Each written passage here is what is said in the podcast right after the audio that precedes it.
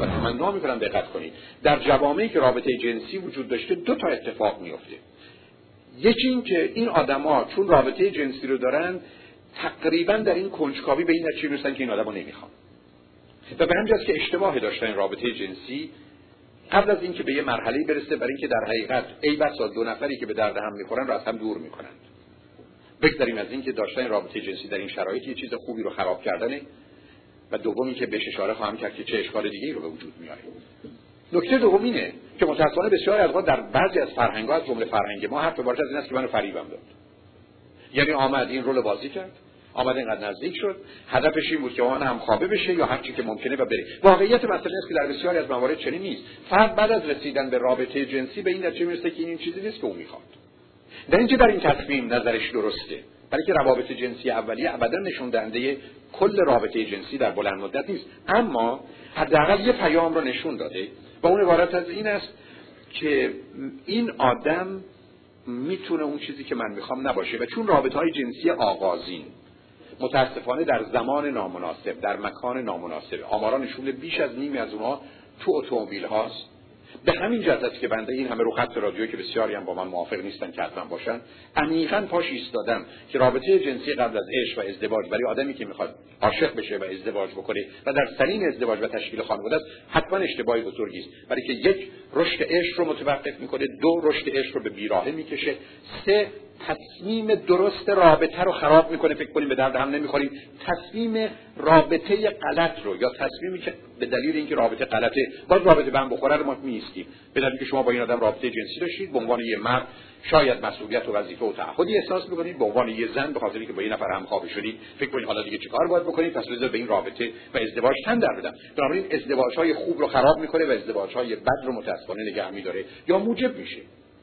به همین جهت است که در این مرحله مخصوصا در قسمت connection خطری که وجود داره این است که چون پشتش detachment هست و جدایی هست افراد به دلیل رابطه جنسی گرفتار میشن و در نتیجه تا این مرحله پشت سر گذاشته شده از داشتن رابطه جنسی با خودداری کرد. اگر فرد تصمیم گرفت بره که رفته بنابراین آمده تا در حقیقت مرحله هشتم ما ولی همینجا متوقف شده. اما اگر برگشت وارد مرحله نهم میشه. این مرحله نهم جالبش این هست که حتما با میل جنسی در آدم عادی همراه یعنی اون لاست یا شهوتی که اسمشو گفتن اینجا خودشو نشون میده. یعنی شما حالا این آدم رو می‌خواید و با تمام وجودتون هم می‌خواید. یعنی حالا رابطه احساسی و عاطفی کاملا ارتباط فیزیکی می‌خواد برقرار کنه. و به همین جهت است که در این گونه موارد اصولا در طول تاریخ هم ماجرای ماه اصل مطرح بوده. که افراد ماه اصل می‌رفتن و می‌تونستن برای چند روزی که قبلا ماه اصل بود حالا شده هفته اصل روز اصل چون دیگه کم اومده وقت کم آوردیم اشاره فرمودن. نتیجتا کوتاه هست. ولی به هر حال اونجاست یه فرصتی رو به من و شما میده که داشته باشیم. میل شدیدی است که تو رابطه جنسی اینجا خودش رو نشون میده و به همین جهت هست که آدما به هم نزدیک میشن. من این نکته رو اشاره کنم برای که نمی‌خوام مورد اعتراض واقع بشم. یک کسانی که رابطه جنسی رو عادی می‌گیرن همیشه می‌تونن با هر کسی رابطه جنسی داشته باشن. که میگم می‌تونن می‌تونن داشته باشن به نظر من به حرف منم میخندن. که رابطه جنسی قبل از عشق و ازدواج نه حرف مفت رابطه جنسی یا عمل عادی معمولی مثل غذا خوردن من دلم می‌خواد با کسی می‌خوام دوم کسانی که رابطه جنسی برایشون مورد بسیار بسیار استثنایی است. و بنابراین اون افراد ممکنه قبل از اینکه وارد این مراحل بشن در یه رابطه جنسی بشن. من با این دو گروه کاری نرم اما بیشتر مردم در اثر رابطه جنسی مسیر عشق رو رشد عشق رو متوقف می‌کنن. بنابراین جمله که بنده همیشه دارم این است که رابطه جنسی ثمره و نتیجه عشق نه ریشه عشق. اگر ریشه عشق باشه خود عشق رو می‌تونه بخشکونه و بسوزونه و از پادر بیاره. و همونطور که عرض کردم یه چیز خوبی رو خراب کنه. اگر من شما وارد این مرحله بشیم این مرتبه وارد مرحله میشیم که شماره اگر اشتباه نکنم شماره ده ما خواهد بود. اما در اینجا مجبورم یه جمله رو بگم. یه چند دقیقه از وقتم ممکنه بگذره ولی اشکالی نداره.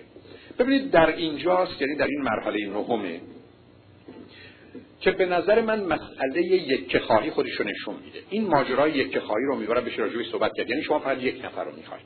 متاسفم بگم که بر اساس آنچه که تو کار روان درمانی تراپی بنده داشتم کسانی بودن که گفتن و بنده این رو می‌تونم حتی بفهمم و ببینم که در شب عروسیشون اون زمانی که با همسرشون در حال رقصند هنوز دارن به یکی نگاه می‌کنن که اونم بد نبود. اون یکی هم خوب بود. و هنوز مقایسه. یعنی اینقدر بدبختم یعنی این رو با این جمله عرض می‌کنم که برخلاف تصورشون چون اشاره فرمودن این از یه جای دیگه میاد. پس بنابراین دلم می‌خواد اینو توجه داشته باشید بنابراین اینجاست که عشق و در انسان به نظر من یک خواهی خودشون نشون میده و یک خواهی نوع سالب درستشه. هم برای دو نفر و به خاطر مسائل مربوط به حسادت و حرسی که در انسانه هم مربوط به تولید مثل انسان که اشاره فرمودن که زن و مرد باید باشن تا به تو به انسان سالم اینجا به وجود بیاد. و به همین جهت است که من همیشه یه شعری رو که نمی‌دونم از کیه امیدوارم استادان من بدونن. خیلی خیلی به دلم نشسته و حفظش هم هستم ولی از اینکه تو این شرایط هستم احتمالا بهش نگاه می‌کنم. که ببینید که ماجرای آدمی که به اینجا می‌رسه عشق, یک خواهی داره. یعنی من به جایی می‌رسم که اگر زنم همه مردان دنیا به عنوان مرد و جنس مخالف و رابطه جنسی مردن و اگر زنم اگر مردم همه زنای دنیا برای من معنایی ندارن. تموم شده. درست مثل اینکه هیچ شما نمی‌تونید بگید.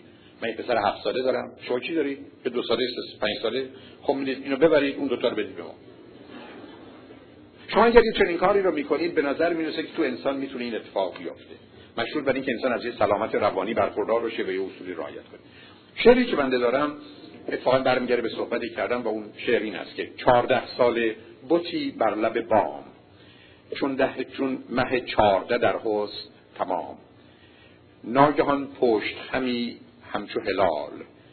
سینه از خون چو شفق مالابال کرد بر درگه او روی امید ساخت خاک در او موی سپید.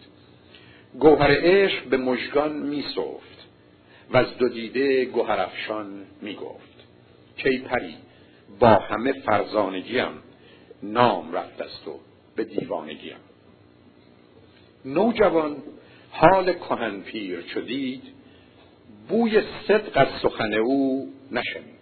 گفت کی پیر پراکنده نظر رو به گردان به قفا باز نگر. کندران منظره گل رخساری است که جهان از رخ او گلزاری است. او تو خورشید فلک من ماهم من کمین بنده او او شاهم. عشق بازان چو به رویش نگرند من که باشم که مرا نام برند. پیر بیچاره بدان سو نگریست تا بداند که در آن منظره کیست. صد جوان دست و فکند از بامش. داد بر خاک سیه آرامش. کان که با ما سر یاری سپرد نیست لایق که به جایی نگرد. هست آین دو بیدی ز قبله عشق یکی باشد و بس. هست آین دو بینی ز هوس قبله عشق یکی باشد و بس.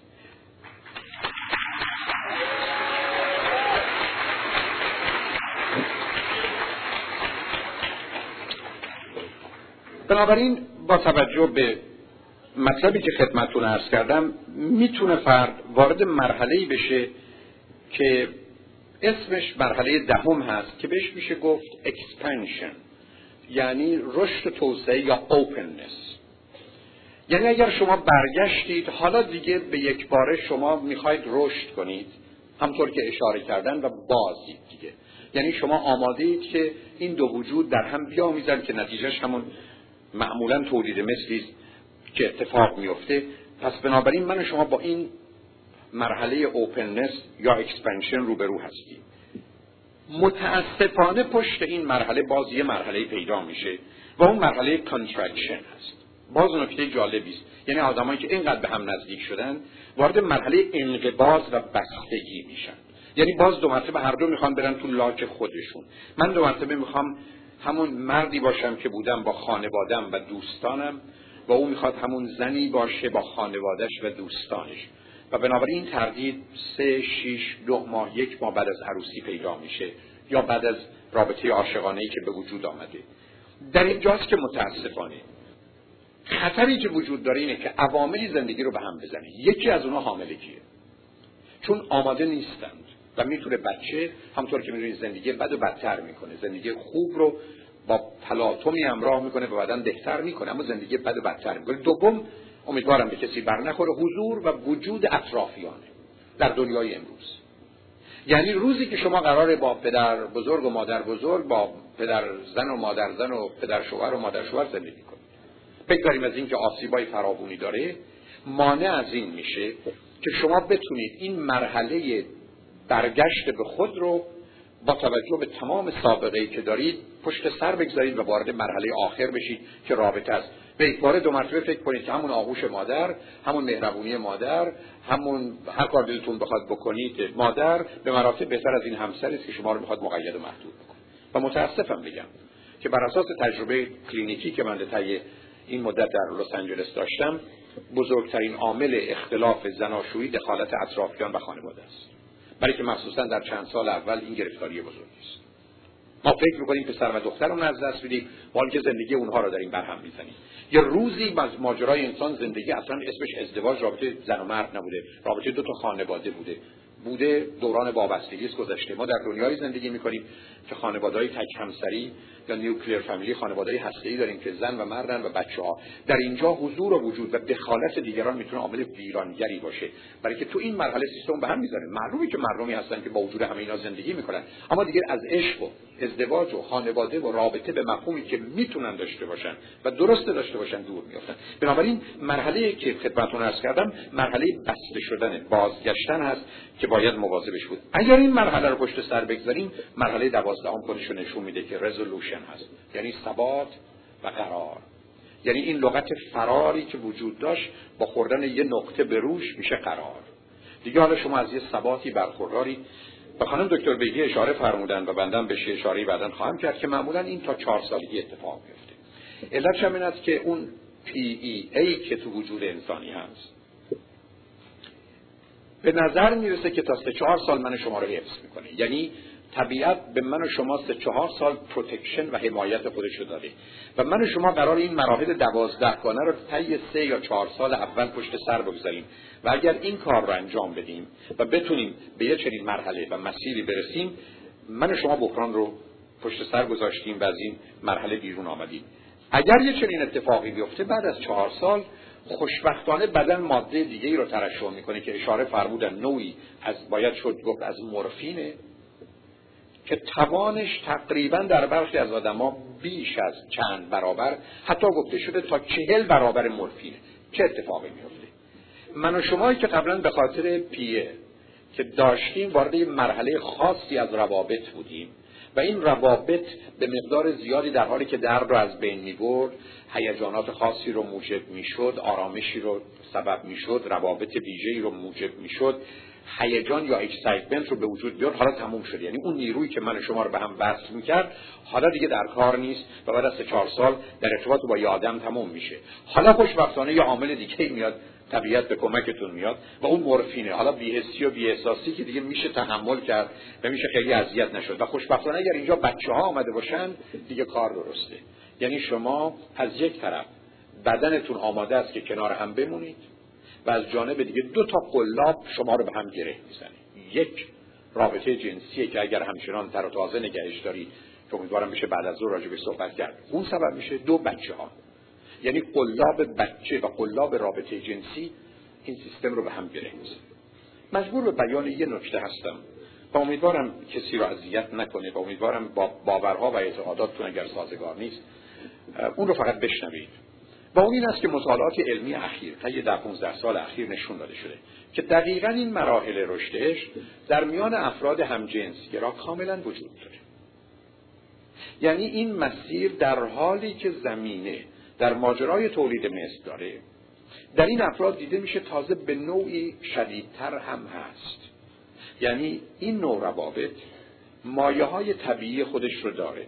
زمینه های طبیعی خودش رو هم فراهم کرده. و به همین جد که باید به عنوان یه واقعیت و به عنوان یه نوع و در بیشتر موارد نه به عنوان یه انحراف شناخته بشه. در حالی که ممکنه با نظام عادی و معمولی در سازگاری نباشه. در حالی که ترجیح دیگری می‌تونه درش باشه. در حالی که گرفتاری های خودش رو داره. اما امیدوارم به این نکته توجه داشته باشید که مطالعاتی که به صورت بسیار دقیق در همین مراحل دوازدهگانه که عرض کردم تو این روابط پیدا شده نشون داده شده مخصوصا در میان زنان کاملا این روابط رو میشه توضیح داد و توجیه کرد و در نتیجه براش حرف خاصی رو شاید الان ضرورت نداره عرض بنده تصورم و نظرم این هست که عشق یک فلسفه و جهانبینی خاص یک حساسیت حواس یک لطافت احساس و نوعی شناخت و ادراک. همراه با کاربرد درست عقل یعنی به کار گرفتن منطق یا مجموعه اصول و قوانینی که طریقه به کار بردن درست عقل رو میآموزه خواهد. به همین جهت است که گرچه با هر نوع گفتگوی دیگری درباره عشق مخالفتی که سهل نظری دیگر هم ندارم اما در چارچوب آنچه که شاید در محیط روانی اجتماعی مربوطه به عشق سخن میشه گفت عشق یک جهانبینی علم و یک هنر آموختنی است. یعنی من و شما قرار هست که اون رو بیاموزیم. اگر این حرف که آموختنی نیست اتفاق افتادنی است شدنی است یافتنی است همه سر جای خودش شاید از دیدگاهی درست باشه. اما در چارچوب روانی اجتماعی به نظر می‌رسه که انسان باید هنر عشق ورزی و عشق پذیری رو بیاموزه؟ و درست مانند هر هنری که باید آموخته بشه زمینه های فلسفی و علمی اون تجربه یا experience آغازین اون و تمرین یا exercise بعدی اون باید وجود داشته باشه. یعنی همون گونه که شما مایل هستید پیانو رو بنوازید و به صورت هنرمندانه اون رو ارائه بدید. بسیاری از مردم تصور و توهمشون اینه که البته خالی و بیپایه و بیمایه نیست بر اساس آنچه که گفته شده که من موجودی هستم عاشق که حرکت می‌کنم و بنابراین در روزی در شبی در جایی به یک بار معشوق رو می‌بینم و عشق پنهان به یک بار آشکار میشه. به بیان دیگه من عشق رو دارم اما من منتظر معشوقم. درست مانند کسی که زدن پیانو رو کامل و دقیق میدانه گرچه هرگز چنین کاری نکرده. اما به مجردی که پیانوی رو دید آماده است که سختترین آهنگ ها رو به بهترین صورت ممکن بنوازه. به همین جهت است که بسیاری از مردم تصور می‌کنند که مشکل عشق مشکل معشوقه و خیلی از اوقات گله که باور کنید صدها بار شنیدم این است که به این دلیل عاشق نشدم یا ازدواج نکردم که فرد مناسب رو پیدا نکردم. گرچه در این حرف حقیقتی است ولی یک احتمال امکان هم وجود داره. و آن این است که آنچه که به دنبالش میگردم نه می‌شناسم و نه با زبانش آشنا هستم. درست مانند این است که شما من بفرمایید گرچه من اصلا چینی نمی‌دونم. هنوز با یک دانشمند چینی گفت و شنودی درباره این موضوع یا آن موضوع نکردم. و به این دلیل هست که در این باره چیزی نمی‌دونم. اشکال کار در این است که شاید من اون زبون رو نمی‌دونم. به همین دلیل است که بسیاری از متخصصین در چارچوب مسائل روانی اجتماعی باورشون بر این است که عشق یک هنر آموختنی است این هنر آموختنی همان گونه که عرض کردم در کودکی درست مانند استعداد زدن پیانو که برای افراد عادی معمولی حداقل در سطح معمولش ممکن هست برای همه فراهمه و فقط کافی است که من و شما یه مقدماتی رو برداریم و حرکت کنیم و در نتیجه به اون برسیم. نتیجه من و شما اگر تجربه هشت سال اول مهر و محبت و عشق و دوستی و صمیمیت کودکی رو که خدمتتون عرض کردم. یعنی اون چهار عنصر اصلی رو داشته باشیم وجود من تخم عشق درش کاشته میشه و بنابراین کافی است که بین 8 تا 18 سالگی پدر و مادر از اون مواظبت و مراقبتی بکنن و بعد از اون به عهده خود من هست که از این نهال نورسیده تا آخر عمر به نوعی مواظبت و مراقبت کنم. اما اگر در هشت سال اول این تخم عشق کاشته نشه. به نظر می‌رسه که به دلیل ویژگی های روانی و احتمالا فیزیکی انسان عشق اگر نبوده بین 8 تا 18 سالگی امکان کاشتش و داشتش و برداشتش ممکن نخواهد. بنابراین فرد بعد از 18 سالگی این بار خود که گرچه برخی از اوقات می‌تونه از طریق ارتباط با دیگری یعنی دیگری رو آینه وجود خودش قرار دادن این کار رو با سرعت انجام بده می‌تونه تخم عشق رو در وجود خودش بکاره. ولی این بار برخلاف گذشته باید شاید به نوع دیگری عمل کنه. درست مانند کودکی که اگر در محیطی مثلا ایران در خانواده ایرانی بزرگ بشه بدون اینکه خودش کوششی بکنه زبان فارسی رو خواهد آموخت. و بنابراین در سن 7 سالگی به زبان و گرامر و مبانی فکری اون آشناست و بنابراین شما با کودکی روبرو هستید که فارسی رو بدون اینکه کوششی کرده آموخته. ولی اگر کسی تا سن 20 یا 30 یا 40 ابدا در محیط فارسی زبان نبوده و فارسی نیاموخته و امروز قصد آموختن فارسی رو کنه روشن هست که باید به طریق علمی و به نوع دیگری از نظر آموزش شد در موارد استثنایی افرادی که استعداد خاص زبان دارن این بار زبان رو به صورت علمی خودش بیاموزه و این زمان هست که من و شما می‌تونیم به زبان فارسی مسلط بشیم وقتی که اصول و نکاتی رو رعایت کنیم. باور من این هست که به نظر من عناصری در عشق هستن که آدم عاشق اون رو داره درست مانند کودکی که زبان رو یاد گرفته و میگه من گفتم تو گفتی بدون اینکه با قواعد گرامر آشنا باشه ولی اگر شما در سن سی یا چهل سالگی خواستید این رو یاد بگیرید به شما خواهند گفت که من گفتم با تو گفتی متفاوته. بیخود نیست که بسیاری از ما ایرانی ها حتی بعد از مدت ها که زبان رو و زبان انگلیسی رو می‌دانیم هنوز برای گفتن he or she goes مسئله داریم. یعنی he go و she go. علتش است که برای ما این اضافه کردن es یا s در تلفظ مسئله غیر عادی است. و حالا اینکه برای امریکای هرگز این اشتباه رو نمی‌کنه علتش است که از آغاز اینها به هم گره خوردن. علت این که عرض می‌کنم این است که تفاوت رو باید بهش توجه داشت. یعنی من و شما این بار عشق رو بعد از 18 سالگی می‌تونیم داشته باشیم و بنابراین هیچ انسانی محروم و ممنوع از اون نیست ولی باید کوششی متفاوت و نوع برخوردی مختلف داشته باشیم. به راحتی این تقسیم بندی ها رو به خیلی کمتر و به خیلی خیلی بیشتر برد 16 ویژگی یا characteristic یا صفت یا trait قائل هستم که باور من در این است که وقتی که شما با یک عاشق روبرو میشید این مشخصات رو در او می‌بینید. و بنابراین اگر من مایلم کسی باشم که بتونم عشق بورزم و عشق بپذیرم باید با این ویژگی ها آشنا باشم. درست مانند کسی که اگر بخواد با یه ژاپنی و یا چینی صحبت کنه احتمالا باید این زبان رو بدانه و در نتیجه با اجازه شما به اختصار بسیار به دلیل با وجود پیچیدگی بودن پیچیده بودن مطلب بنده به اونها اشاره می‌کنم چون مایل نیستم از وقت استادان و عزیزان بگیرم. عنصر اول و اصلی عشق عنصری است که در زبان فارسی لغت ایثار هست و معادل شاید انگلیسی اون pure pure giving هست. مفهوم ایثار به این معناست.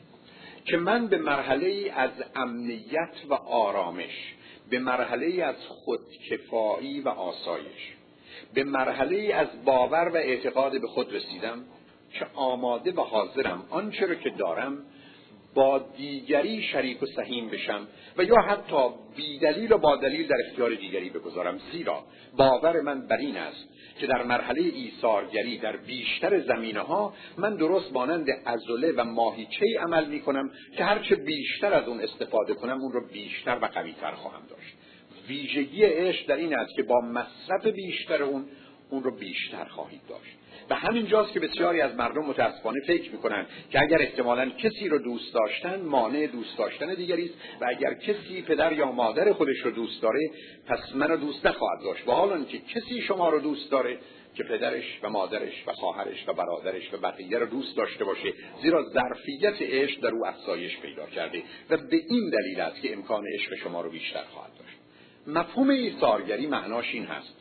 که من آماده هستم وجود خودم رو تجربه کنم و از تجربه وجود خودم و حتی از خالی خالی شدن وجود خودم هم پروایی ندارم. زیرا به میزانی که خالی ترم با سرعت بیشتری پر خواهم شد. مفهوم آدم ایثارگر این است که هرگز فکر نمی‌کنه با بخشیدن فقیر میشه. هرگز فکر نمی‌کنه با آنچه که داره وقتی با دیگران در میان می‌گذاره او ضعیفتر میشه. درست مانند علم. شما اون زمانی علمی عمیقتر و دقیقتر خواهید داشت که به صورت معلم آن رو ارائه کنید هر کس که می‌خواد بتونه بفهمه و بدونه باید درس بده. علتش این است که در اینجاست. یعنی از طریق آموختن به دیگری است که من و شما به خود بیش از همه میآموزیم. بنابراین مفهوم ایثار چنینه. با حال اینکه می‌تونید بسیاری از مردم دنیا به دلیل آسیب به سه نوع دیگری از رابطه باور دارن. ادهی باورشون بر این است که دنیا یک دوست بازار یک دروغ بزرگ یک فریب بزرگ یک حقه بزرگه و بنابراین باید قبل از اینکه تو را از پادر بیارن دیگری را از پادر بیاری. بنابراین مبادا هرگز به کسی نزدیک بشی یا به کسی فرصت بدی. این گروه اولند که به جهان این گونه نگاه می‌کنن. گروه دوم کسانی هستند که معتقدند انسان به این دنیا آمده که رنج بکشه تا دیگران لذت ببره ریشه این مسئله که از کجا میاد و مسئله حرمت نفس و احساس حقارت چگونه آسیب دیده وارد بحثش نمی‌خوام بشم. اما فرض و تصور این گروه از دوستان این هست که من احتمالا باید رنج ببرم با فداکاری با گذشت با تحمل موجب شادی دیگران بشم. که جز در موارد استثنایی حتما اشتباهه و فداکاری و گذشت و تحمل جز به عنوان تنها راه حل. در کوتاه مدت به امید تغییر و فقط یک بار بدون تغییر معنای درستی نخواهد داشت. نتیجتا این که رنج کشیدن خوبه درد بردن خوبه که در اشعار عاشقانه برخی از اوقات شما ریشه از این گرفتاری داره که تصور می‌کنن رنج بردن فضیلته. به میزانی که مظلومتری حقانیت بیشتری با توه و به میزانی که مظلومتری تو بهتری. و بی خود نیست که بسیاری از ما هر وقت کسی رو می‌بینیم صفحه دل خودمون رو باز می‌کنیم که دیگران با ما چه کردن. چون هرچه از بدی دیگران صحبت کنیم نشانه بیشتر خوبی خود ما خواهد. سومین گروه کسانی هستند که به این نتیجه رسیدن از کودکی که مخصوصا چون با اونها به این گونه برخورد شده که اگر کار خوبی کردی ما برای تو کار خوبی می‌کنیم اگر پسر خوبی بودی و غذای خودت رو خوردی به تو بستنی میدیم به یک نتیجه رسیدم که دنیا جای معامله هست. بنابراین فقط داد ستده بنابراین تعجب نکنید که شما برای ما یا برای من چه می‌کنید؟ من هم چنین می‌کنم.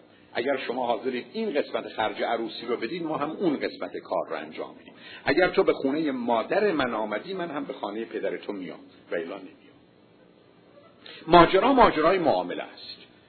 هیچ عیب و ایرادی هم نداره. یعنی معامله اصلا اساس روابط اجتماعی است و چه بهتر که باشه و بر اساس عدالت هم تنها راهی است که همکنون من و شما داریم. اما این با رابطه عاشقانه متفاوته.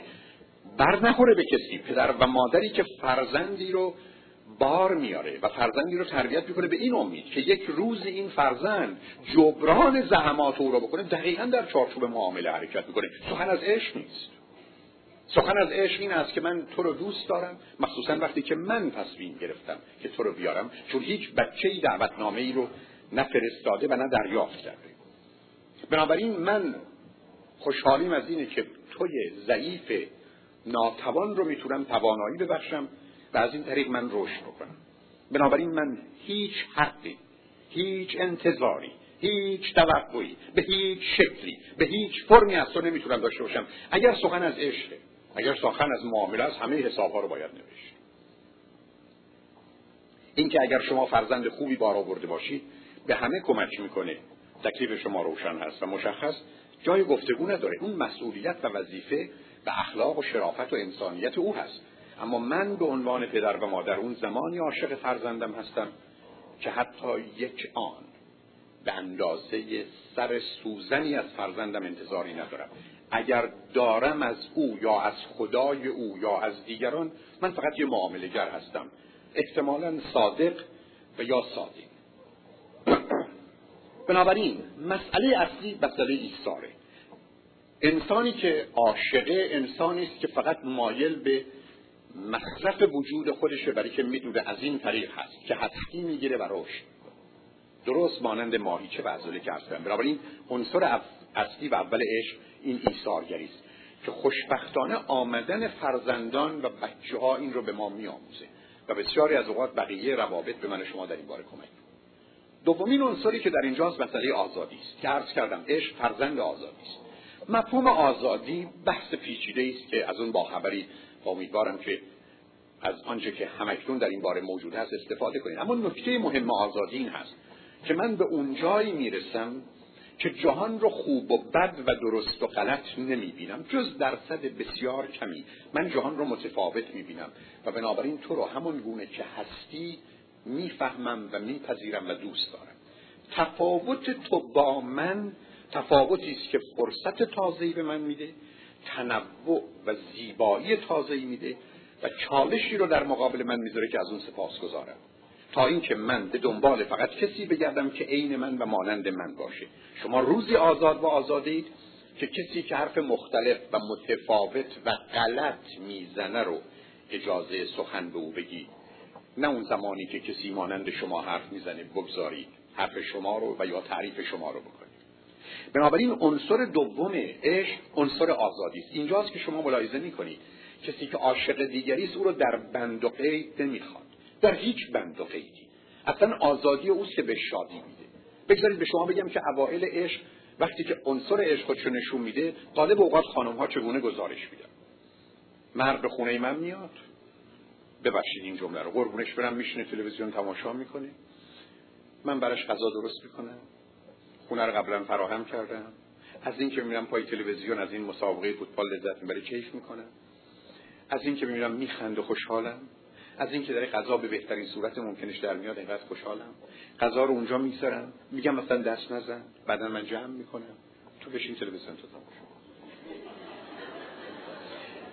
اصلا تماشای تو که هیچ کاری نمی کنی برای من جالبه. اما می‌دونی وقتی عشق تموم میشه اون وقت اینه که من مثل سگ بدوم و تو بشینی این آدمای دراز لیلق رو که این ور اون تماشا کنی.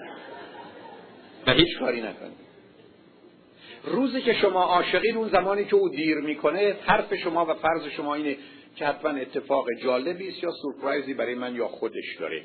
و بنابراین حتی تحمل اون دوری و یا صبر و فراق براتون لذت بخشه. و حالا اینکه روزی که شما از عشق بیرون میاد برای هر یک دقیقه که تازه دیر نیومده صحبت این است که امروز به موقع اومدی دیروز چرا پس دیر آمدی؟ و بنابراین اصلا بحث بحث دیگری است. بنابراین عنصر دوم عنصر آزادی است. عنصر سوم عنصر مسئولیت یا responsibility ه مسئولیت در تعریف درست یعنی پاسخ به نیازهای واقعی و حقیقی خود و هموار کردن راه برای دیگران. مفهوم responsibility کاملا با مفهوم تقصیر و گناه guilt and blame متفاوته. زیرا مسئولیت از این به بعد هست. گناه و تقصیر از آن گذشته. متاسفانه بیشتر مردم دنیا مقصر و گناهکار هستند یا خودشون یا دیگران رو می‌دونن. نه مسئول. مسئول کسی است که میگه از این به بعد چه کنم؟ از دیروز و پریروز با من صحبت نکن. نکته دومی است که بسیاری از مردم مسئولیت رو بیش از حد می‌خوان.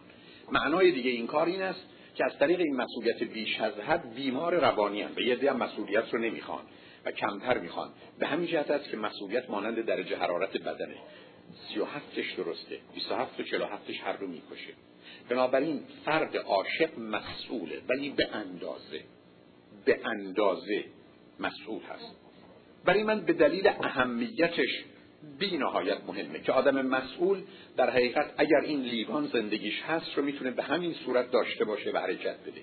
آدم غیر مسئول اینو نمی‌تونه تو دستش نگه داره. با آدمی که بیش از حد مسئول هست فشاری میاره و چنین می‌کنه. این بلایی است که متاسفانه در بسیاری از موارد سر بچه های ما به وسیله پدر و مادرهایی میاد که مسئله مسئولیت رو با مسئله کنترل و مالکیت و گرفتاری های دیگه اشتباه می‌کنه.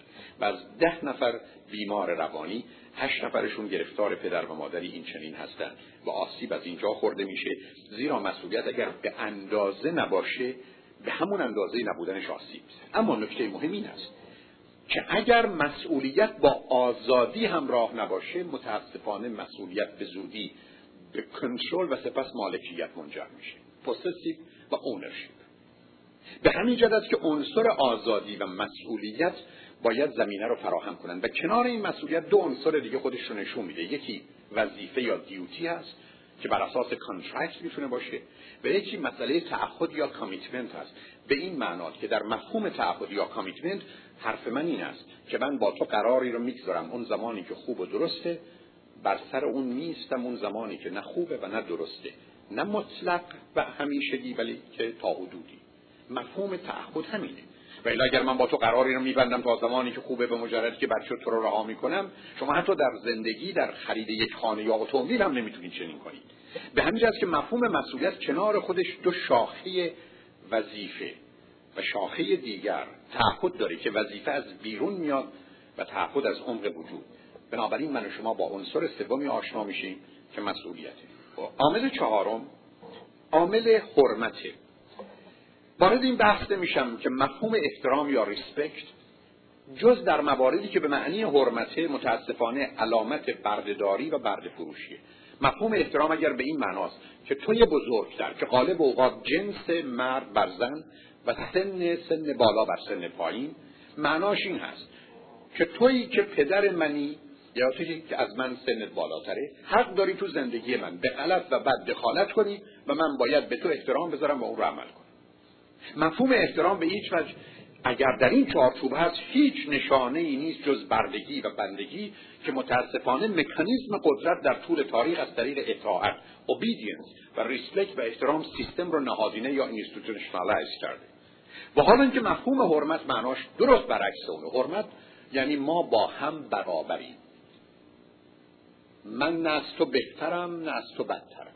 نه از تو بالاترم نه از تو پایینترم. ما هر دو انسانیم. تو دندان پزشکی در این زمینه می‌دانی من وکیلم در زمینه دیگه. اما امتیازی به هم نداریم تو ده سالته من چهل سالمه. هر دو انسانی و تمام. مفهوم حرمت یعنی داشتن پوست روانی psychological skin یعنی تو تویی و من من.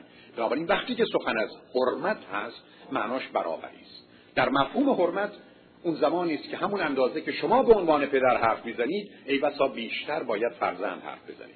و در مفهوم حرمت ای بسا شما اون زمان حرمت رو در حق خودتون و عزیزانتون رعایت می‌کنید که دارای دو گوش شنوا هستید تا زبان گویا. و بنابراین ملاحظه می‌کنید که تمام نظام تربیتی متفاوته با مفهوم احترامی که پدر حرف می‌زنه و بچه با وجودی که غلط و بده اطاعت می‌کنه و عمل می‌کنه. و حرفی هم در مقابلش نمی‌زنه با وجودی که مربوط به زندگی فرزنده.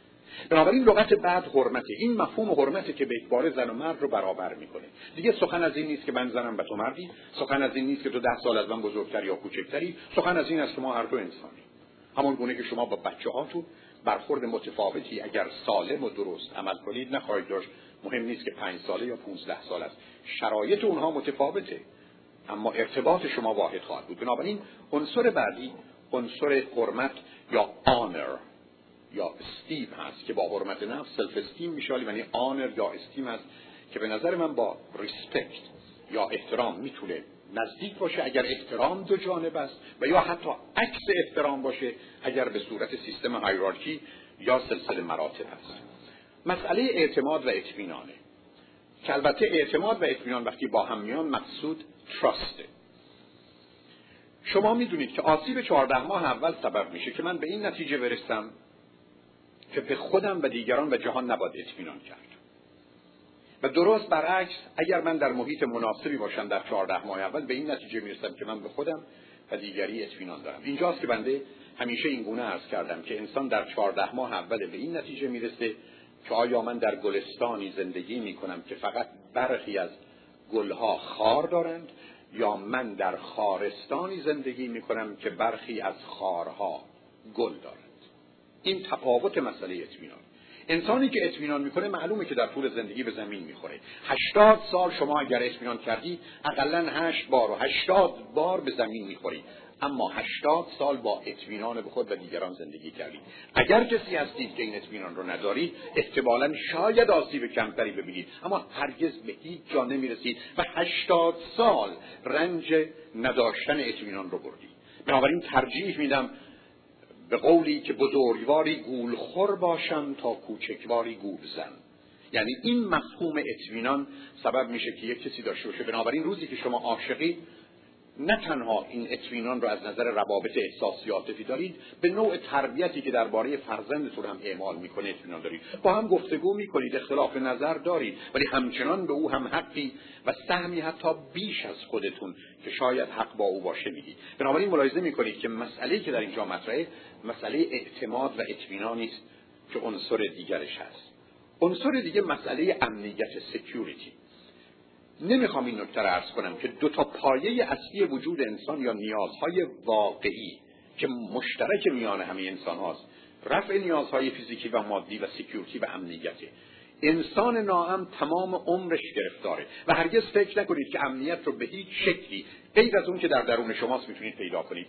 امنیت یه احساس درونی است که اگر هست هست اگر نیست نیست. اگر شما آدم ناامنی باشید و برید در یه خانه 20 مسلسل بگذارید 50 تا بادیگارد بگذارید به زمین و آسمان تمام وسایل دفاع از خودتون رو وصل کنید شب که خواستید در اتاق بخوابید یک فکر بیاد سراغتون. ای بسا یکی از این گاردها امشب سر من رو در حالی که پشت در اتاق من نگهبان منه ببره و منو به آخر برسونه. شب نمی‌تونید بخوابید. بنابراین مسئله امنیت و سکیوریتی چیزی است که من شما باید اون رو داشته باشیم. و معنای امنیت دو چیزه. یک اینکه اصلا امنیت مطلقی در کار نیست. همه چیز ممکنه. من بسیاری از اوقات دوستانی دیدم که پنجاه سال چل سالشونه هنوز به دنبال ازدواجن. حرفشون است که من یه آدم مطمئن پیدا نمی کنم یا از کجا می‌دونم که این همونه که من می‌خوام. خب میمانید. و حتما اشتباه خواهید کرد در انتخابتون. دوم اینکه برفرض که آنچه که شما نگرانش هستید اتفاق میفته من توانایی مقابله با اون رو دارم و تازه اگر توانایی مقابله با اون ندارم اون رو میپذیرم. من که خودم رو آویزون گرفتار نمی کنم که شاید اتفاق بدی بیفته. اولا از هر هزار فکر بد شما یکیش هم اتفاق نمیفته دوم بر فرض که اتفاق افتاد شما توانایی مقابله و برخورد با اون رو دارید. سوم توانایی مقابله ندارید میپذیرید. مرگ عزیزش رو انسان میپذیره.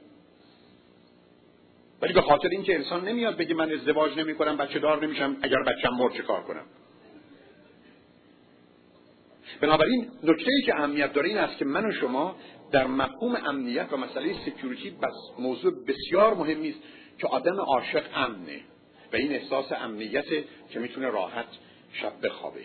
مورد بعد مرحله استقلال هست و همبستگی independence and interdependence. یعنی من از وابستگی در اومدم. وابستگی یعنی ارتباط من به دیگران بر اساس نیاز منه. آدم وابسته یا dependent در تعریف درست یا codependent بسته به وابستگی دیگری موجودی است که برای رفع نیازش به دیگری احتیاج داره. اگر تو نباشی من این مشکل یا اون مشکل رو دارم. از تنهایی گرفته تا غذا گرفته تا امنیت گرفته تا بچه گرفته تا آبرو گرفته یا هر چیز دیگه. اگر چنین هستید شما آدم وابسته ای هستید. آدم مستقل یعنی کسی که به independency رسیده و کسی که به interdependency یا همبستگی رسیده به مرحله خودکفایی می‌رسه self-sufficiency self-sufficiency معناش این است که من از عهده رفع نیازهای خودم خودم برمیام. یعنی اگر همه آنچه که دور بر من هست بره من هنوز امکان زندگی رو دارم.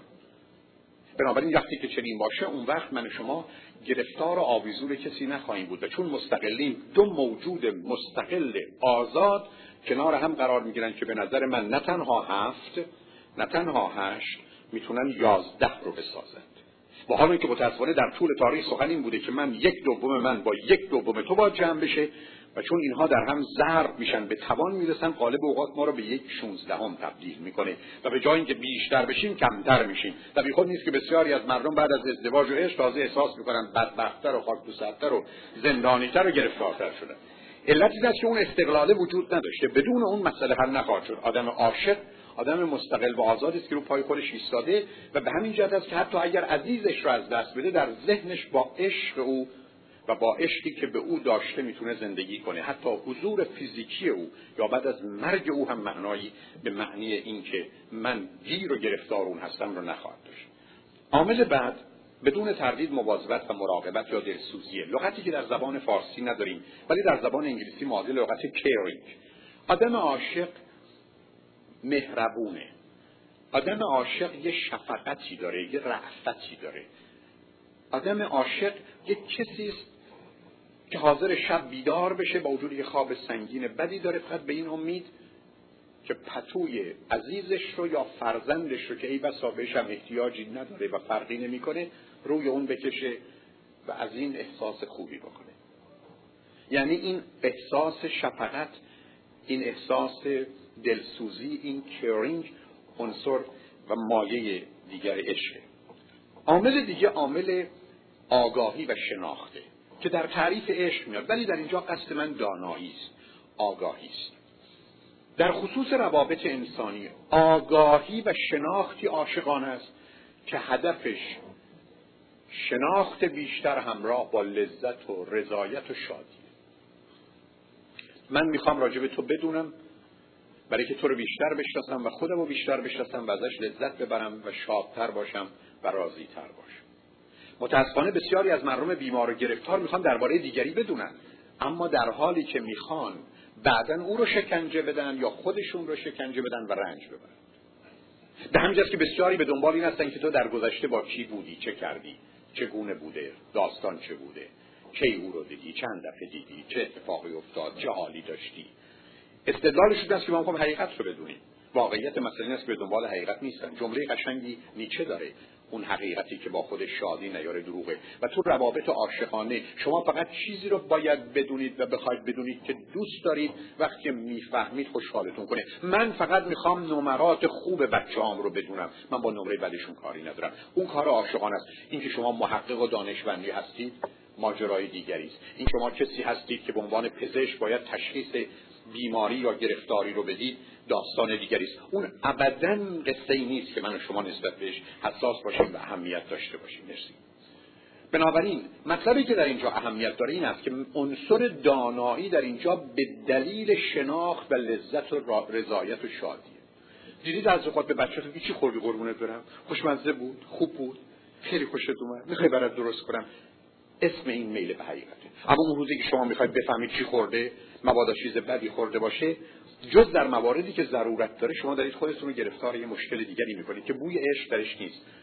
بوی متاسفانه حتی نگرانی با امیدوارم اذیت نشید نگرانی است که ریشش در تنفره که اون قصه نوراتیک انگزایتی است که بحث پیچیده است و به اینجا ارتباط نخواهد داشت. عامل بعد عامل سراحت و صداقت. روزی که شما عاشقید راست رو میگید. روزی که شما عاشقید خودتون هستید. همین از اول تا آخر.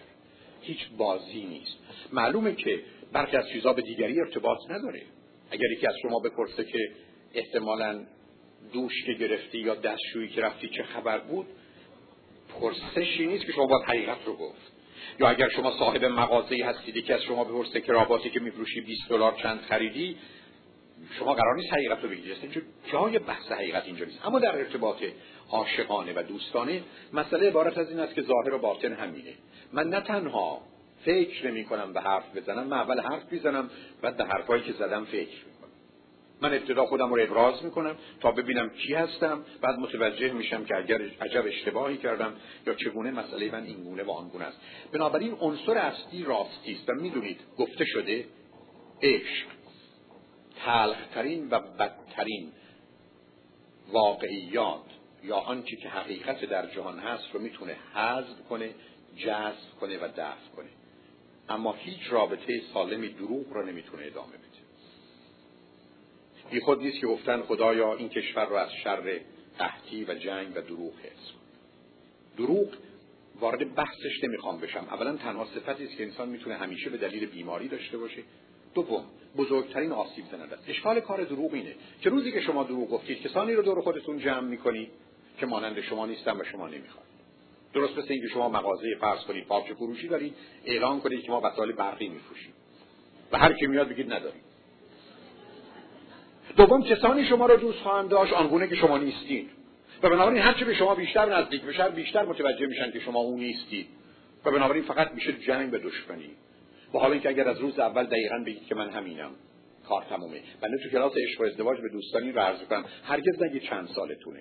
تاریخ تولدتون رو بگید بذارید بره او حساب کنه معمولا هم اشتباه می‌کنه.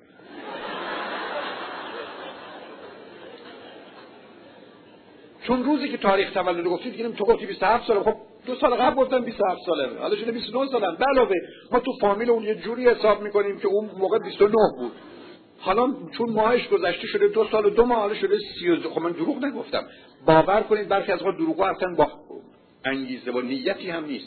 اما مسئله راسته. روزی شما می‌تونید بگید من عاشق کسی هستم که همینه. حتی با خودتون از او راست بوترید اون موقع چه کار مشخصی که کجا هستید. چون هیچ مسئله دیگه بعدش وجود نخواهد داشت. یه اتفاق بدی افتاده اشتباهی شده همیشه میشه برش کاری کرد. اما با دروغ هیچ وقت میشه هیچ کاری کرد.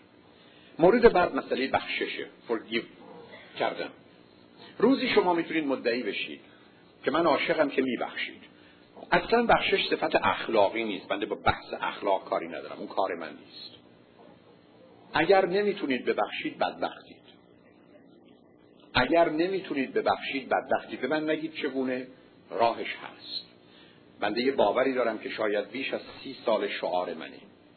فقط یک جاده و فقط یک راه. انسان را از جهنم موجود به بهشت موعود می‌بره و اون جاده بخششه.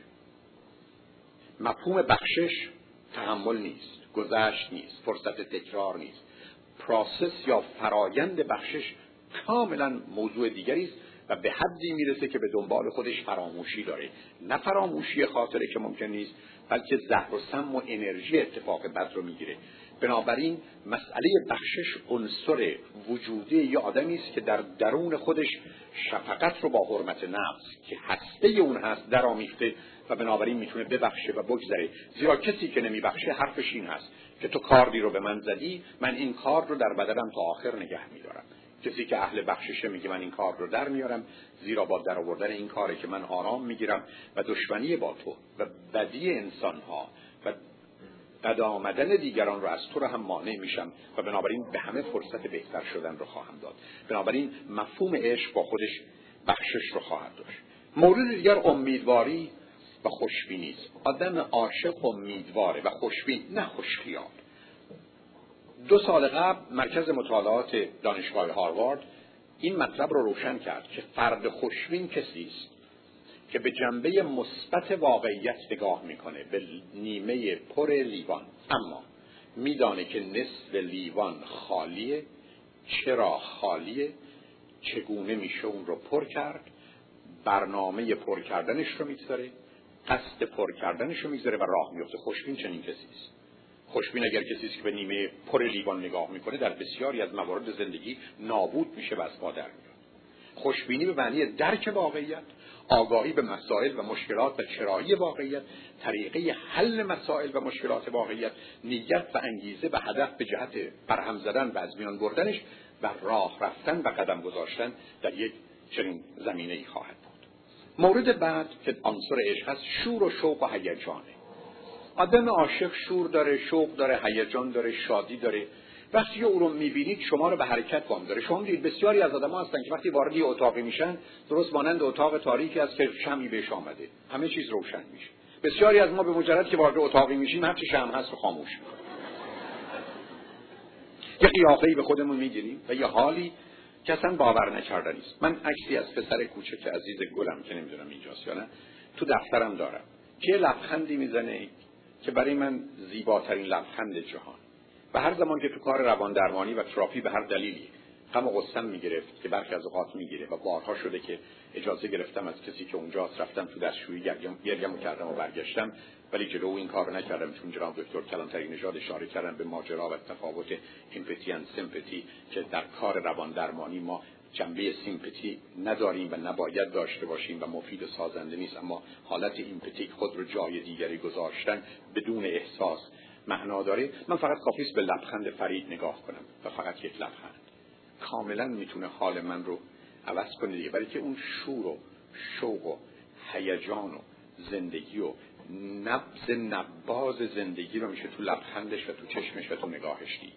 و بنابراین این اون عنصر شور و شوقه که تو وجود بسیاری از ماست. بسیاری از ما عبوس غمگین معیوس طلبکار ناراضی خشمگین حتی وقتی همه چیز خوبه. حتی می‌دونید برخی از ما میگیم فلان فلان شده چه خوشگلیه. فلان فلان شده چه خونه و زندگی داره. یعنی هنوز اینجا هم من و شما نمی‌تونیم دست از این دید منفی بدمون وقتی حتی چیز خوبی هست برداریم. بنابراین اون شور و شوق هست که وجود داره. عنصر بعد لذت و حظ یعنی pleasure and enjoyment و رضایت satisfaction. بسیاری از ما اصلا اهل لذت نیستیم. لذت گناهه. به حظ و کیف یا اینجویمنت که عامل سازنده خوشبختی است که اصلا هیچی. رضایت هم که نیستیم ما ناراضیم خشمگین طلبکار ناراضی. آدم عاشق همه چیز داره لذت می‌بره حتی از اون چی که احتمالا کمه. تمام تواناییش در همینه. لذت داره رضایت داره و خوشحالی و شادی داره که اجازه بدید بیش از این وقتش رو نگیرم چون در موردش می‌دونید عنصر بعدی فعالیته. فعالیت اکتیویتی برخلاف تصور آدم عاشق درگیره. آدم عاشق خودش و دیگران رو می‌سازه. خوشبختانه عزیزانی در صحبت اشاره کردند و بسیار هم درست است. در بسیاری از جنبه های مهم زندگی ایف ببخشید اگر شما آنچه را که هست ازش استفاده نکنید از دست خواهید داد. If you don't use it you lose it. انسان عاشق انسان فعاله. نمانند گذشته ول بده و بیفته و فقط وقتی که حمام نرفت و غذا نخورد و نخوابید و همین گونه گریه کرد و قش کرد و ضعف کرد و رنجور شد و زرد شد و چنین و چنان. عاشق باشه. آدم عاشق فعاله. آدم عاشق می‌خواد خودش و جهان رو عوض کنه. بنابراین فعل پذیر نیست. موجودی نیست که پسیو باشه فعل پذیر باشه یا غیر فعال باشه. بلکه موجودی نه تنها فعال اکتیو پرواکتیوه. یعنی آغازگر و خلاق و پیشبرنده است. عنصر بعدی بدون تردید عنصر آرامشه. یعنی عشق ممکن نیست مگر با آرامش. معناش این هست که من و شما به جایی می‌رسیم که آرام می‌گیریم. اگر این آرامش نباشه متاسفانه عنصر عشق نیست. بسیاری از مردم نگرانیشون تردیدشون چه شد؟ چه اتفاقی افتاد؟ کیو دید؟ چی شد؟ به او چه رو گفت؟ کی خندید؟ قبلا هم خندیده بود. بعدش کی میخنده؟ بعد از مرگ من چی؟ فردا چی میشه؟ موقع های دیگه گرفتاری است عشق به انسان یه آرامشی میده که انسان گرچه با فعالیت و همه اونها که گفتن کوشش رو می‌کنه اما خوشبختانه توان اینو داره که بتونه به امنیت و آرامش و قراری برسه. روز رو میدوه اما شب بعد از پنج ثانیه خوابه. باورم کنید من برخی از اوقات شب قبل از اینکه بخوابم به خودم میگم موضوعی حرفی برای فکر کردن داری؟ یا چون اصلا فکر ندارم پاسخش هم همیشه منفی و بعد از اون پنج ثانیه رفتم به پنج ثانیه نمی‌رسه. علتش هم بسیار روشنه. شما اگر یه آرامشی داشته باشید برای اینکه اون چیزی که میشه عوض کرد کوشش کردید عوض کنید اون که نمیشه عوض کرد رو پذیرفتید آرام می‌گیرید. بنابراین مسئله دیگه اش آرامش امیدوارم 16 تاشو گفته باشم. اگر 16 تاشو گفتم شما هفت تا چیز رو باید رعایت کنید که این عشق نگه دارید. اینو میگم و از استادان عزیزم معذرت می‌خوام ولی ازشون خواهش می‌کنم که چند دقیقه تش شما عشق رو ازدواج رو دوستی رو و صمیمیت رو نمی‌تونید در دنیای امروز نگه دارید مگر اینکه هفت اصل رو به اعتقاد من همیشه مواظب و مراقب باشید. اول عشق ازدواج دوستی و صمیمیت صد درصد تعهد می‌خواد. 100% با 99 درصد نمیشه کار کرد. شما هیچ وقت نمی‌تونید 99 درصد یه بچه رو داشته باشید. این رو به این دلیل عرض می‌کنم که بسیاری از مردم فکر می‌کنند میشه با نصف این کارا این کار کرد. بله بسیاری از مردم ازدواج کنند. ازدواج سالم یه چنین ازدواجی است. پنج جزء وجودش اینجاست. ازدواجهایی هستن که چهار جز سه جز دو یه دم این ته فقط به هم چسبیده. با یه حرکتی هم میفته البته بگذاریم که در گذشته ازدواجها توی هم می‌رفتن. و بنابراین وقتی هم که در میآمدن دل و روده همدیگه رو هم با همدیگه میبردن. اون یه قصه قصه دیگر این فیوژن هست و ماجرای دیگری است. اما نکته که در اینجا مهم است این است که صد درصد تعهد است بهش تمام و کمال. همون گونه که در عرایز قبلی اشاره کردم. دوم این که از ابراز عشق و محبت و نوازش اصلا نباید خودداری کرد. یعنی روزی چند بار باید کلام تو رو دوست دارم رو گفت به صورتهای مختلف. این نوازش یا استروک باید وجود داشته باشه. می‌دونیم یه زن روزی 20 دفعه این نوازش رو به مرد روزی 12 دفعه اقلا می‌خواد. می‌دونیم که کودک انسانی اگر در یک سال اول چند روزی استروک یا نوازش نداشته باشه می‌تونه در خواب بمیره و فردا صبح بیدار نشه. ماجرای نوازش اصلا ماجرای تجملی تزیینی نیست. و خانم دکتر بیگی هم اشاره کردن در چارچوب اون ارتباطی که برخی از اوقات حال درونی به دلایل بسیار که وارد بحثش نبنده میشم نمی‌دونم اتفاق خواهد افتاد. بنابراین مسئله ابراز عشق و محبته. خانمی سری که از کلاس های من گفت به شوهرم گفتم ما 28 سال ازدواج کردیم اقلا بگو یه دفعه منو دوست داری؟ که الان خاطر ماسوش گفت ببین خانم 28 سال قبل گفتم دوستت دارم. اگر نظرم عوض شده بود بهت می‌گفتم. بنابراین برای بسیاری از مردم مفهومش اینه. حالا بگذاریم ماجرای مردانه و زنانه این موضوع چه هست. اون قصه دیگری است که شما بهتر از من سوم. عشق کسی است که اون آدم برای شما توجه و تمرکز و نفر اول زندگیتون. مقصود از نفر اول زندگی نیست که همیشه نفر اوله. اگر احتمالا پدر یا خواهر شما به شما زنگ زد گفت بیا به همسرتون گفت بیا اونجا شما نمی‌تونید بگید او نفر اولی پس ما در فراموش کن برم اونجا. نه. معناش این است که شما در مجموع نفر اولی. همسرتون ببخشید برای که برخی از اوقات سوء تفاهم پیدا میشه.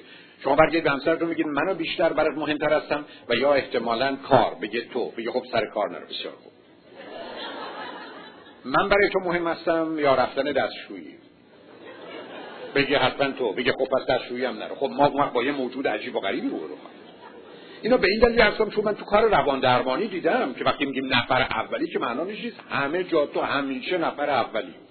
معناش این هست که تو در مجموع انقدر نفر اولی که 70 80 90 درصد تو اولی. هیچ کس دیگه دو درصد یه درصد 5 درصد هم نیست. دوم در شرایط کاملا مساوی همیشه تو انتخاب میشه بنابراین اون زمانی که من قرار بین تو و خواهرم انتخاب کنم اون زمانی که مساوی مساوی هستی تو هستی. چون خواهر من باید خودش از خودش و کسی دیگری از او مراقبت کنه.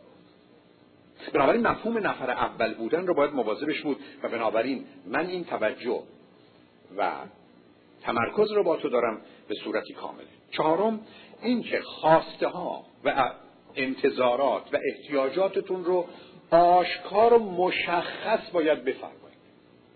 می‌خوام بخوابم غذا نمی‌خورم اینو دوست ندارم اونو بذار کنار. این صحبت که خودش باید بداند این که باید خودش عقلش برسه رو فراموش کنید چون اگر عقلش می‌رسید با شما ازدواج نمی‌کرد. بنابراین اصلا از اون بگذارید این رو به این دلیل عرض می‌کنم که اصلا ماین ریدینگ و خودش باید بفهمه و خودش باید بدونه و اصلا خنده داره در دنیای امروز. یه چیزی رو می‌خوای بگو و تمام کن. تشتمه گرستمه نمی‌خوام این کارو بکنم. این کارو دوست ندارم. روزی که شما درگیر مانور بازی میشید وارد بازی ها نمی‌خوام بشم که چه فاجعه ای هست. گرفتاری است درخواستتون رو خواستتون رو احتیاجتون رو. مشخص معین به زبان معلومی که هر کسی می‌فهمه. به اون آدم بگید این که انجام میده یا انجام نمیده مسئله دیگری است. اما روزی عشق بر هم میرزه که او قراره بفهمه و بدونه. بنده بارها تو کار روان درمانی مجبورم اینو عرض کنم. اصلا حیرت انگیزه. خانم آقای آمدن برگشتن بهشون گفتم که درباره رابطه جنسیتون بگید. البته معمولا کمتر مطرح میشه ولی بعضی ضرورت داره. به آقا برگشتم گفتم که مثلا رابطه جنسی چطوره؟ خوب آقای دکتر. گفتم بین اسکیل یا اندازه یک تا ده چقدر؟ آقای دکتر فقط تا ده تا دارید چه کار کنیم؟ ما فقط ده تا داریم. حالا بیاد شما رضایت بدید.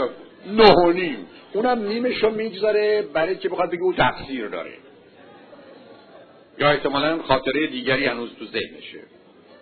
بعد برمیگردید به خانم میگید رابطه جنسی رو شما چگونه می‌بینید؟ خانم میگه یک. با اون وقت که شما می‌فهمید چگونه با هم حرف نزدن. من دوستانی راشتن که 15 سال ازدواج کردن. ساده ترین موضوعی که امروز بچه های 8 ساله تو دبیرستان باشید دبستان می‌دونن درست و غلطش کدامه رو نمی‌دونستن. علتش این بوده که متاسفانه احتیاجات رو مطرح نکردن از خوبت صحبت نکردن. شماره پنج. تمام و کمال واقعیت و حقیقت رو باید گفت. تمام و کمال حقیقت و واقعیت یعنی روزی که به شما برمیگرده میگه کجا بودید و شما می‌دونید پرسشش اینه که آیا رفت که خونه خواهرت یا نه؟ اول جواب اینه که یک خانه خواهرم رفتم. حالا بهت بگم چه جوری رفتم نه اینکه خب داشتم میآمدم و خب کار داره و آدم میاد و به حال و کسی فامیل داره و به هر حال یعنی اصلا این چه بازیه؟ من به دوستی بگم که ده دلار تو کیفتون دارید به من بدید بگه نه. بعد ببینم که ایشون پول دارن. بگم که تو که گفتی من ندارم. بگه آخه شما گفتی تو کیفتون من تو جیبم داشتم. من وقتی به تو میگم من ده دلار می‌خوام یعنی تو کیفت تو جیبت تو اتومبیلت با کردیت کارتت یه جایی ده دلار به من بده. من که لغت کیف و جیب که مسئله من شما نبود. حق بازی سیاه بازی از این مسخره تر. بنابراین تو زندگی آدم عاشق کسی است که تمام و کمال حقیقت رو میگه. اول جواب میده. بسیاری از شما رو خط رادیو دیدید. دوستان تشورن رو خط رادیو سوال کردن. سوال مشخص بوده. اول جواب دادن بر توضیح رو. هرگزم باورم کنید یک بار. یک بار نشده. از من پرسشی کنن. یه چیزی بگم غیر از اونی که دلم می‌خواسته بگم. یعنی چیزی که اون زمان فکر می‌کردم درسته. به همجاست که وقتی آقای تشوردن و گفتن من توضیح میدم تو من بگو که آیا من آدم خصیصی هستم یا نیستم. وقتی توضیح دادم گفتم نه شما خصیص نیستید. شما جدایید.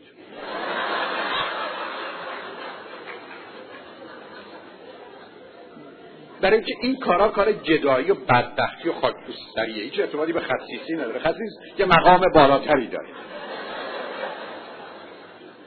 بنابراین تو زندگی مسئله که اهمیت داره این است که تمام. شماره شش ستایش و قدردانی و قدرشناسی.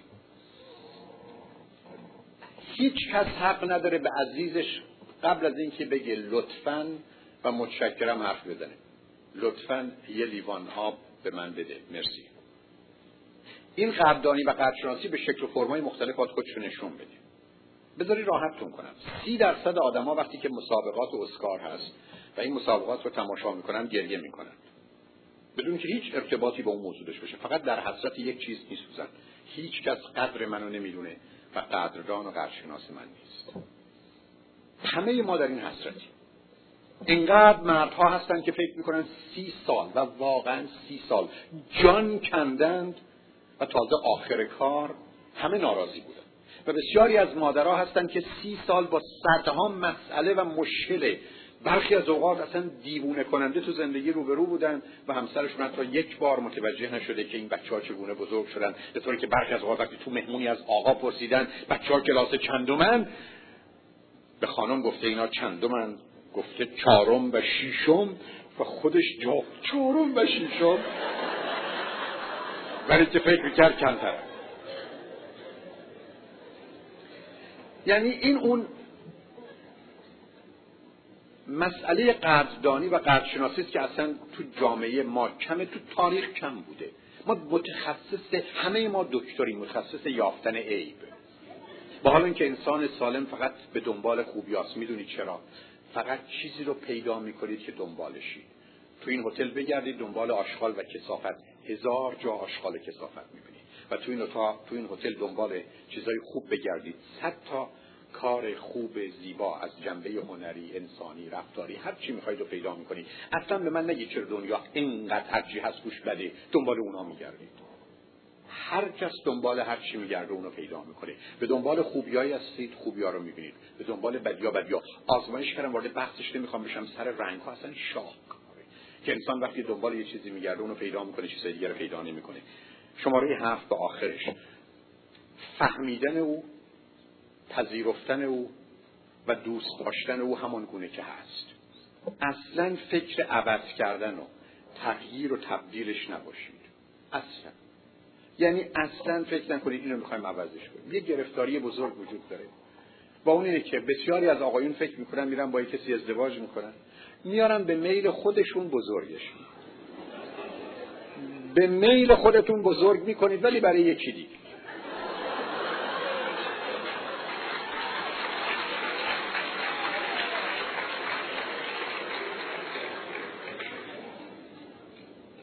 خانما امیدشون اینه که این آقا رو درستش می‌کنن. خبر بد براتون دارم. این آقا فقط می‌تونه بدتر بشه.